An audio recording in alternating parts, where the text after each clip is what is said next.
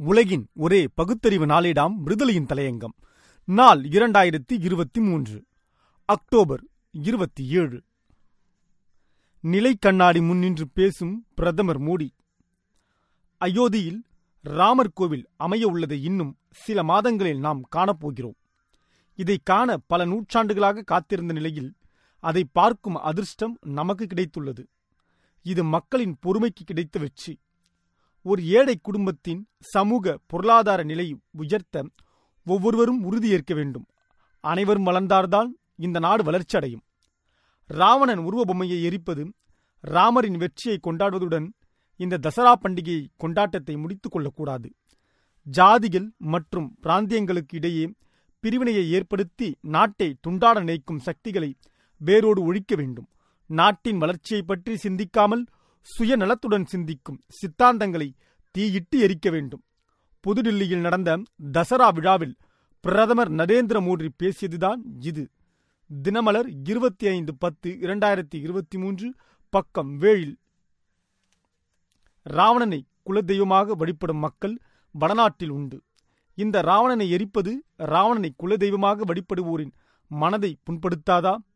ஆரிய திராவிட போராட்டம்தான் ராமாயணம் என்று வரலாற்று ஆசிரியர்களின் ஆய்வுகள் கூறுகின்றன. அப்படி பார்த்தால் திராவிடனாகிய ராவணனை எரித்தால் திராவிட மக்களின் உணர்வை புண்படுத்துவதாகாதா? மீண்டும் நாங்கள் ராவண நிலாவை நடத்த வேண்டுமா? ஜாதி மத உணர்வை தூண்டி நாட்டை பிளவுபடுத்துவதாக எதிர்க்கட்சிகள் மீது குற்றப்பத்திரிகை படிக்கும் பிரதமர் மற்றும் அவர் சார்ந்த கட்சிகள் சங் பரிவார்களும் செய்து வரும் அட்டகாசத்தை விட வேறு யாரால் செய்ய முடியும்? ஜாதி தொடர்பானவை. ஒன்று விஸ்வகர்மா திட்டத்தை கொண்டு வந்து பதினெட்டு வயதிற்கு பிறகு பரம்பரையாக குறிப்பிட்ட தொழிலை செய்யும் குடும்பத்தின் பிள்ளைகள் அதே தொழிலை செய்ய வேண்டும். அப்படி செய்தால் அரசின் நிதியுதவி உள்ளிட்ட சலுகைகளை வழங்கும் என்று கூறினார். இரண்டு உணா உள்ளிட்ட பல இடங்களில் உரிமம் பெற்று இறந்த மாற்றின் தோலை உரித்த தாழ்த்தப்பட்ட சமூகத்தைச் சேர்ந்தவர்களை பசு பாதுகாவலர்கள் என்ற பெயரில் அடித்து கொலை செய்தார்கள். இதற்கு கண்டனம் கூட தெரிவிக்காத மோடி அவர்களை அடிக்காதீர்கள். என்னை அடியுங்கள் என்று ஐதராபாத்தில் பேசினாரே. மூன்று மத்திய பிரதேச குஜராத் மகாராஷ்டிரா ஹரியானா கர்நாடகா உள்ளிட்ட மாநிலங்களில் தொடர்ந்து தாழ்த்தப்பட்ட பழங்குடியின மக்கள் தாக்கப்பட்டு பாலியல் வன்கொடுமைக்கு ஆளாக்கப்பட்டு கொலை செய்யப்படும் போது எந்த கருத்தும் தெரிவிக்காமல் அமைதியாக இருந்தார் பிரதமர். நான்கு மலம் அள்ளுவது புனிதமான தொழில். அது கடவுளுக்கு செய்யும் தொண்டு என்று கர்மயோக் என்ற நூலில் எழுதியவர் யார்? குஜராத் முதலமைச்சராக இருந்த சாட்சாத் நரேந்திர மோடிதானே. மத தொடர்பான பேச்சு. ஒன்று அயோத்தியில் உள்ள ராம ஜென்மபூமி மதுராவில் உள்ள கிருஷ்ண ஜென்மபூமி காஷி விஸ்வநாதர் ஆலயம் உள்ளிட்டவற்றை மீட்போம் என பாஜகவும் ஆர்எஸ்எஸ் அமைப்பும் கூறியுள்ளன. இதற்கு ஏற்றாற்போல மதுரா தொகுதி பாஜக எம்பி ஹேமா மாலினி கிருஷ்ணர் சிலையை மோடிக்கு அன்பளிப்பாக வழங்கியுள்ளார்.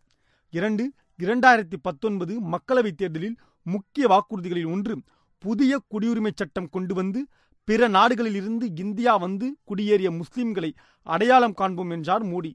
மூன்று இந்தியாவில் ஊடுருவியுள்ள முஸ்லிம்கள் கரையான்களைப் போல நம் நாட்டை தின்று கொண்டிருக்கிறார்கள் என்று அன்றைய பாஜக தலைவரும் உள்துறை அமைச்சருமான அமித்ஷா பேரணியில் பேசவில்லையா? நான்கு புதிய குடியுரிமை சட்டம் என்பது முஸ்லிம்களை அகற்றுவதற்கான எங்கள் வழிமுறையாகும். சட்டவிரோத குடியேறிகளாக கருதப்படுபவர்களை நாடு கடத்துவதே எங்கள் நோக்கம். குறிக்கோள் என்று அமித்ஷா வெளிப்படையாக கூறினாரே. ஐந்து பத்தொன்பது புள்ளி இரண்டு சதவீதம் முஸ்லிம் மக்கள் தொகை கொண்ட உத்தரப்பிரதேச மாநிலத்தில் பாரதிய ஜனதா கட்சி இரண்டாயிரத்தி பதினேழு மாநில சட்டமன்ற தேர்தலில் வென்ற முன்னூற்றி பன்னெண்டு இடங்களில் ஒரு முஸ்லிம் வேட்பாளரை கூட நிறுத்தவில்லை.